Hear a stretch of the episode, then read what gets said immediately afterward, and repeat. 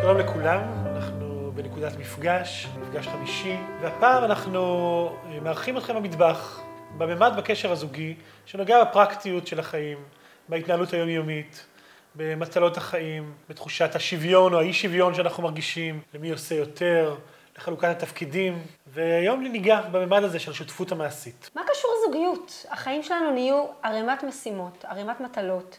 כל אחד מאיתנו רץ כמו משוגע, בקושי שורד. איפה הזוגיות? איפה הרומנטיקה? על מה אנחנו מדברים מרחב זוגי? מה זה קשור? שבאמת יש משהו בממד הזה של השותפות המעשית, שהוא נראה הפרקטיקה של החיים, מה שחייבים לעשות, מה שצריך עושים, וראינו באמת הרבה זוגות שיש מילים שנעלמו מהשיח שלהם. זוכר שבצבא המפקדים שלנו אמרו, אין בבקשה תודה סליחה. למה? כי מה שמגיע לך תקבל, אל תבקש בקשה, אל תגידי תודה, אני עושה את מה שאני חייב לעשות, וסליחה, מה יעזור לי הסליחה שלך?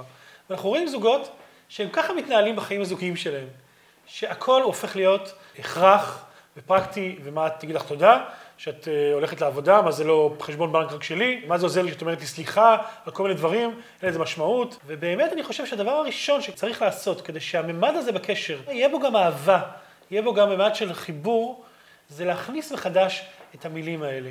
כי באמת יש שפה של אהבה שלמה, שבה אני נותן לך, מהמקום שבו אני רואה את העומס שלך, שאני לומד את הצרכים שלך, לומד מה את זקוקה, אבל במובן המעשי, לא רק הרגשי או הרוחני או, או, או הפיזי, אלא דווקא במישור הפרקטי של החיים.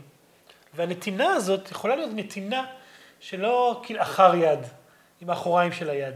אני יכול לתת לך נתינה שהיא עם הפנים של היד, שיש שם מכוונות לאהבה, כי גם מעשה יכול להיות שפה שלמה של אהבה. אני חושבת שיש לנו אלפי הזדמנויות ביום להפוך את הרשימת מטלות לרשימה של אפשרויות, של הזדמנויות להעניק אחד לשני. ההענקה היא גם בעצם המעשים שאנחנו עושים אחד כלפי השני, אבל היא גם ביכולת שלנו לראות את המעשים ואת העומס של בן הזוג שלנו ולהכיר על זה תודה. הרבה פעמים באמת לעשות שוויון בנטל, להגיע למצב שבו שנינו עושים או נותנים באופן שווה, זה בלתי אפשרי. לכל אחד מאיתנו יש את העומס של החיים שלו, וגם את התכונות אופי שלו, ואת האישיות שלו, את הדברים שקל לו לעשות, קשה לו לעשות. אבל ברגע שנכנס לתוך המרחב, הממד הזה של הכרת הטוב, הממד הזה של ההודיה, היכולת שלי באמת לראות את כל מה שאתה עושה, לשים לב לכל מה שאתה עושה, ולהביט על זה ולהגיד על זה, וואו, אילן, זה לא מובן מאליו שאתה עושה את זה. זה כל כך הרבה פרטים. זה שאתה אחראי על כל מה שקשור בחשבון בנק שלנו. זה דברים שאני בכלל לא חושבת עליהם, כמה פרטים יש בזה, כמה עניינים יש בזה. זה שזה בכלל לא מצליח להעסיק אותי, יש לי הכרת תודה על זה, אני רוצה להגיד לך תודה על זה. זה כבר משנה משהו במרחב. עכשיו, מה שההודיה שלך עושה לי, היא שני דברים. קודם כל, היא גורמת לי להרגיש ש, שאת רואה את, ה, את המאמצים שלי. וגם אם אני עלול לחוש שאני עושה הרבה, ואולי אפילו מרגיש קיפוח, ההודיה שלך נותנת לי תחושה עמוקה של הדדיות, של, של יחד, של שותפות. דבר שני, מה שעושה ההודיה, היא גורמת לך אולי לראות דברים ש... שאולי את לא רואה. כי כל אחד רואה את העומס שלו, את המטלות שלו. וברגע שאני עסוק בלהודות, למשל, להודות לך על זה שאת אחראית, לשים לב לזה שלכל ילד יש לו נעליים של שבת ובגד מיוחד שמתאים לקיץ, לחורף, מבחינתי זה, זה, זה משהו שהוא מעבר ליכולתיי לראות את זה. וזה שאני אומר, וואו, זה מדהים שאת מחזיקה ראש על כל הפרטים האלה. ברגע שאני נמצא בהודיה, אז, אז אז זה עוזר לי לראות שבעצם יש פה הדדיות ויש פה שותפות. מילה נוספת שמותר לנו להכניס אותה למרחב הזוגי, זה הבבקשה, כמו שהגננת לימדה אותנו, ממש אותם מילים, תודה, בבקשה, סליחה. הבקשה היא יוצאת מתוך נקודת הנחה שאף אחד לא חייב לי כלום. שזה שהתחתנו, זה לא אומר שאנחנו חייבים אחד לשני משהו, אלא יש לנו רצון ויש לנו נדיבות ויש לנו בחירה לתת ולהעניק, וכשאני מבקשת בקשה, אני מניחה שאתה לא חייב לי כלום. אם מתאים לך, בבקשה, אני לא דורשת את זה, אני לא מצפה ממך, אלא אני מאפשרת לנדיבות שלך לבוא באופן טבעי, ובדרך כלל כשיש בקשה, גם הנדיבות מגיעה בצורה פשוטה. זה יותר קל לה להגיע.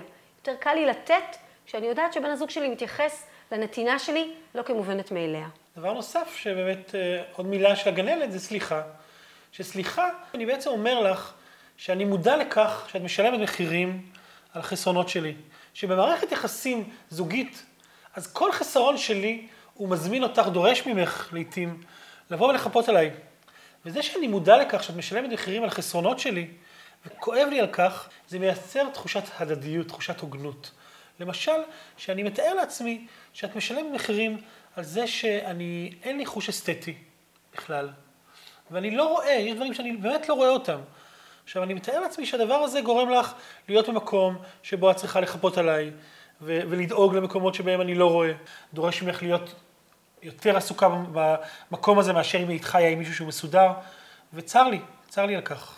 יש דברים שגם אם אנחנו נכניס לתוך המרחב הודיה ונבקש בקשות ונגיד סליחה או נדע את המחירים שבן הזוג שלי משלם, יש דברים שעדיין אנחנו לא מצליחים, לא מצליחים לשנות, לא מצליחים להשתנות, ובאמת יש הרבה פעמים תחושה של חוסר הוגנות, של אה, עומס שאחד מאיתנו לוקח יותר גדול מבן הזוג. במקום הזה אני חושבת שזו הזמנה למי שיש עליו הרבה עומס, לבדוק לעצמו מה מתוך העומס הזה מתאים לו לקחת, ומה מתוך העומס הזה הוא בוחר לשחרר, הוא בוחר להוריד מעצמו, לא להיות דווקא זה שלוקח אחריות כל הזמן על המקום הזה. שזאת בחירה שהיא לא בהכרח קשורה לבן הזוג שלי. אם אתה תיקח, אז אני אוכל לשחרר. אני חושבת שזה בעיקר מאפשר או, או דורש ממני, כמי שיש עליה הרבה עומס, לבדוק לעצמי מה מתוך כל העומס הזה מתאים לי לקחת על עצמי, ומה אולי אני נושאת אותו לשווא, אני לא לוקחת עומס יתר, ואז העבודה שלי שם זה ללמוד לשחרר, ללמוד להרפות. הרבה פעמים כשאני אשחרר, בן הזוג שלי ירים את הכפפה ובעצמו ייקח אחריות, ולפעמים לא, אבל זה כבר עבודה שהיא עבודה בפני עצמה. לסמוך על מישהו, זה בעצם, זה לא לסמוך עליו שהוא יצליח דווקא. לסמוך על מישהו זה לסמוך על עצמי שאני יכול להכיל את זה שהוא ייכשל.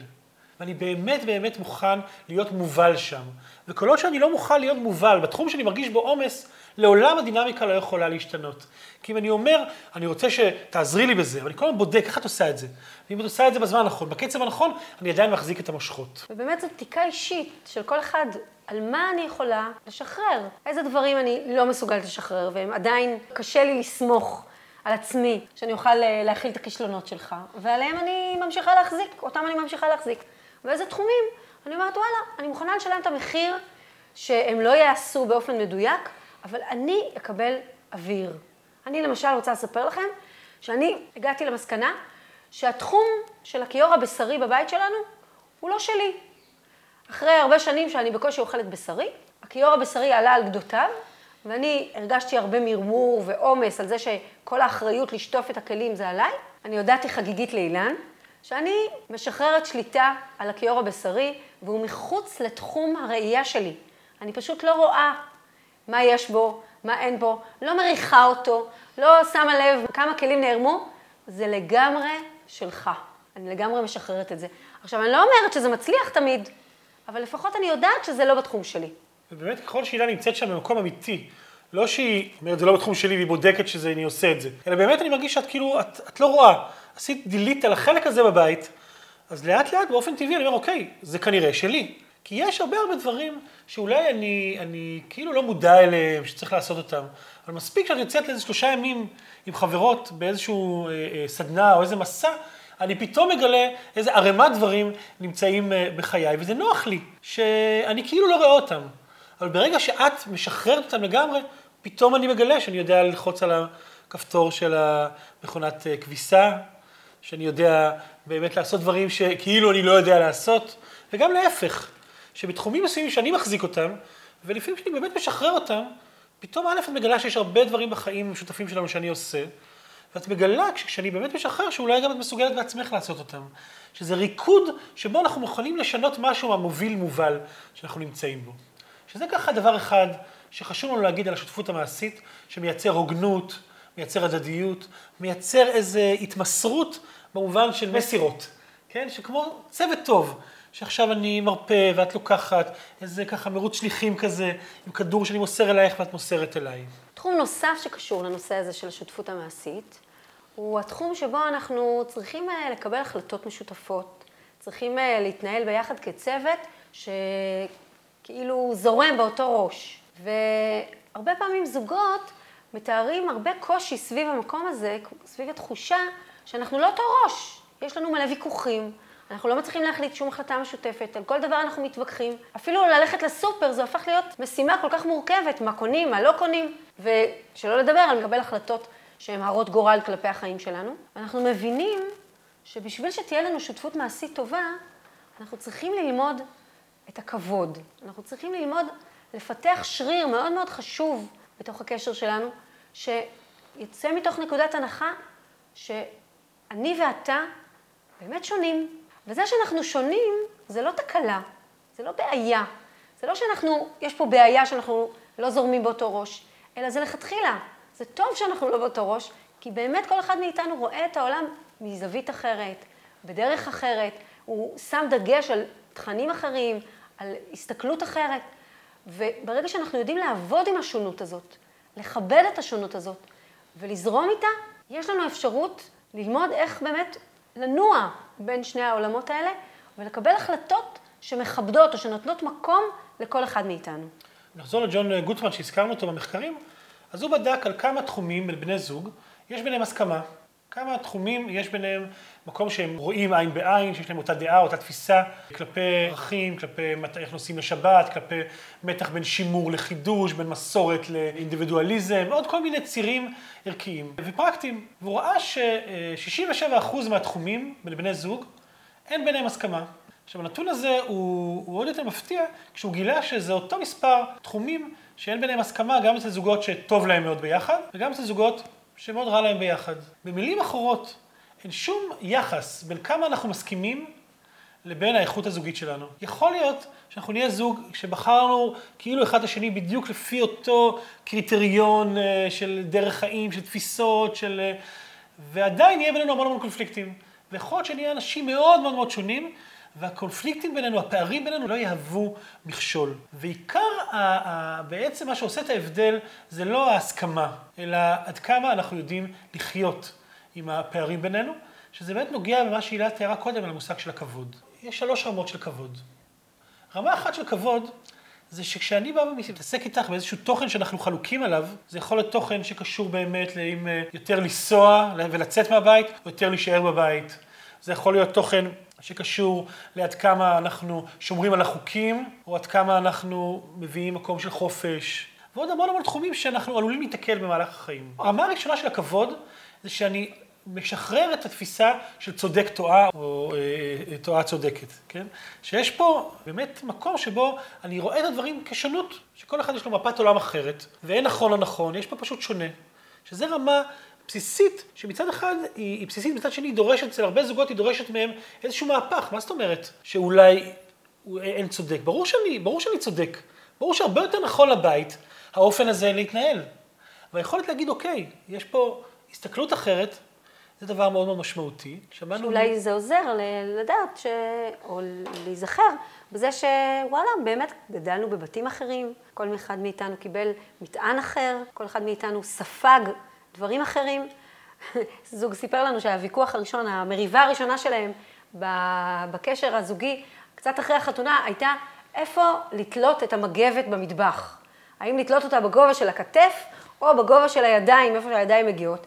וזה היה ויכוח סוער, עד שהם קלטו שבעצם כל אחד מהם מביא את מה שהוא מכיר מהבית. עכשיו, זה יותר טוב לתלות לשם או שם? זה לא עניין של מה יותר טוב. כל אחד מאיתנו צמח בסביבה אחרת ומביא איתו את החוויה של הבית שלו. אין כאן טוב או רע או צודק ולא צודק. שזה אתגר באמת לשחרר נוקשות מחשבתית ודעתנות, שממש לא מאפשרים להתנהל במערכת. המורה שלנו שהזכרנו, יצחק מזלבאום, אומר לזוגות שהם צריכים להגיד בחופה או לפני החופה או במכוונות לנישואים, להגיד אני מחויב, כמו בבית המשפט, אני מחויב לומר את האמת, ורק את האמת, ובדרך כלל המשפט זה את כל האמת, אומר, ואף פעם לא את כל האמת. תמיד להגיד רק חצי מהאמת, אולי אפילו שליש מהאמת. ששליש מהאמת נמצאת אצלי, שליש מהאמת נמצאת אצלך, ושליש נמצאת אולי אצל אלוהים, אצל הקדוש ברוך הוא, או אמת שעוד לא הגענו אליה יחד, אבל שאני לא מניח שאני הולך להגיד את כל האמת. וזה דבר ראשון, קודם כל, בתודעת הכבוד. האפשרות להביא את עצמי, אבל לפנות מקום לשונות, לאופן שבו את רואה את הדברים. רמה שנייה של כבוד זה שאני לא רק רואה שונות, אלא אני מסוגל לראות את ההיגיון ואת הברכה ואת התועלת שיש עבורך לגישה שאת מייצגת.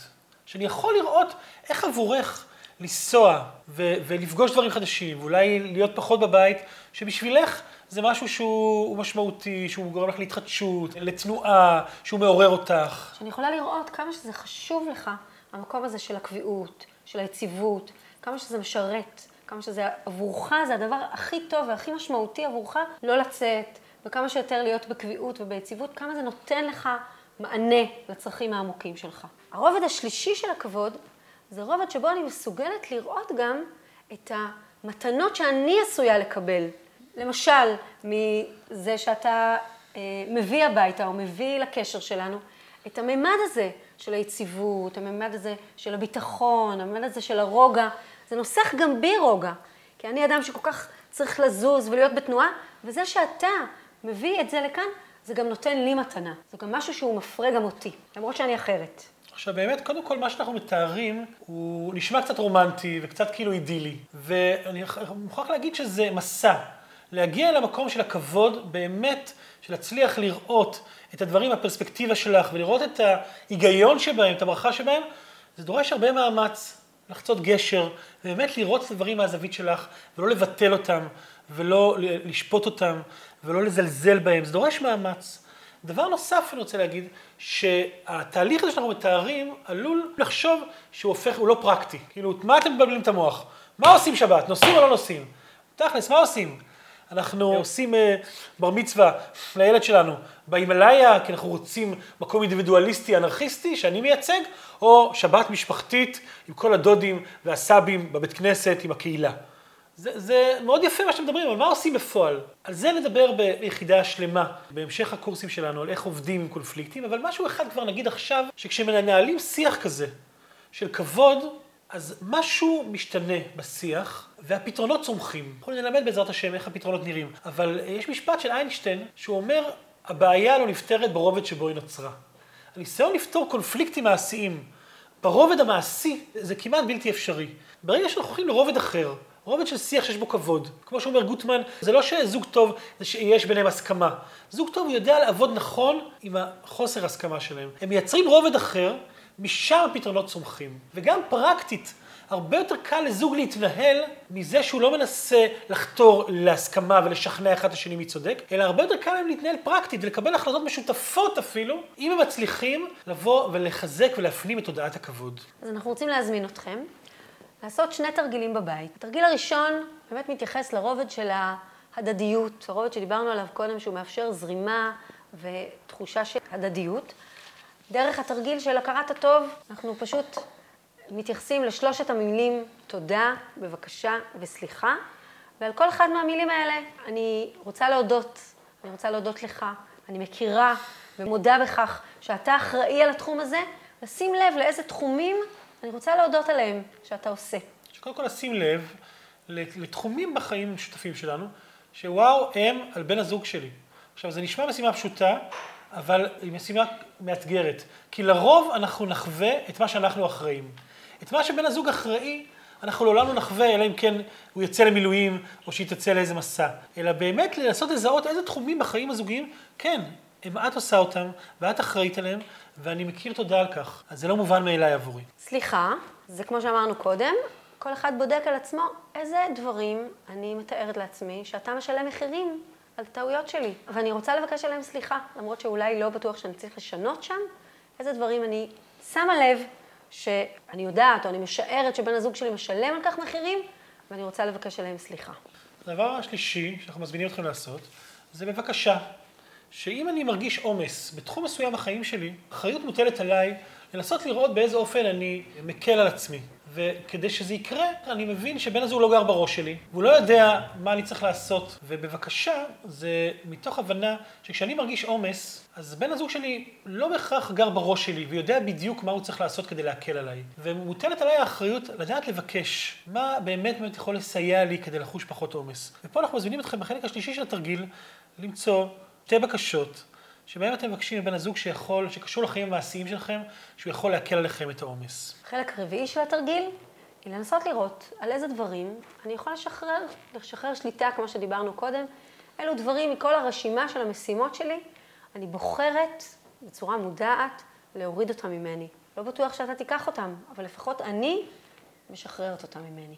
תודה לכם שהייתם איתנו, תודה לכם על ההקשבה, ואנחנו מזמינים אתכם בימים הקרובים להתבונן על החלק הזה. בחיים הזוגיים שלכם, עד כמה הצד הפרקטי של החיים, הוא יכול, אפשר להכניס בו יותר חום, יותר נתינה, יותר אהבה, עד כמה אנחנו מרגישים הדדיות, שוויון, איך אפשר לחזק תחושת ההדדיות על ידי החיזוק של ההודיה, של הכרת הטוב, איך אפשר לשנות משהו בריקוד הזוגי שלנו שקשור אל המוביל מובל, אל השחרור, אל ההרפייה. איך אפשר להכניס בתוך המרחב שלנו יותר כבוד, יותר אפשרות לראות את האחרות של בן הזוג כברכה, כהזדמנות לצמיחה, להפריה בתוך הקשר. אנחנו מאחלים לכם הצלחה בבירור הזה, בבדיקה של הפרמטר הזה, וניפגש בנקודת מפגש הבאה.